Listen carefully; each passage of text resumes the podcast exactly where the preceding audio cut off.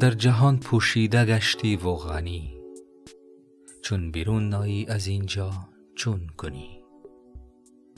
این دنیا بازار کسب و کار و محل برای مشغول شدن به کارهای مادی است. بخش از زندگی دنیوی همین است.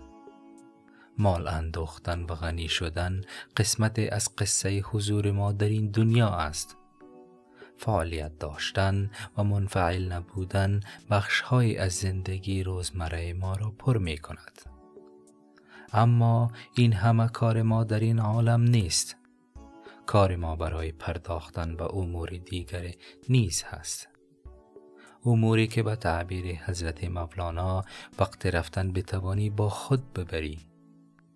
این امور مادی نیستند بلکه صد درصد معنوی هستند. آنچه که می توان با خود به دنیای دیگر برد و عرضه کرد.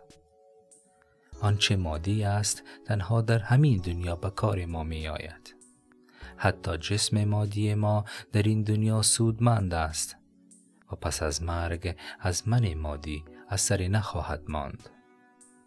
تا وقت است باید به فکر آموخته با ارزش و با خود بردنی به دنیای دیگر بود. و سلام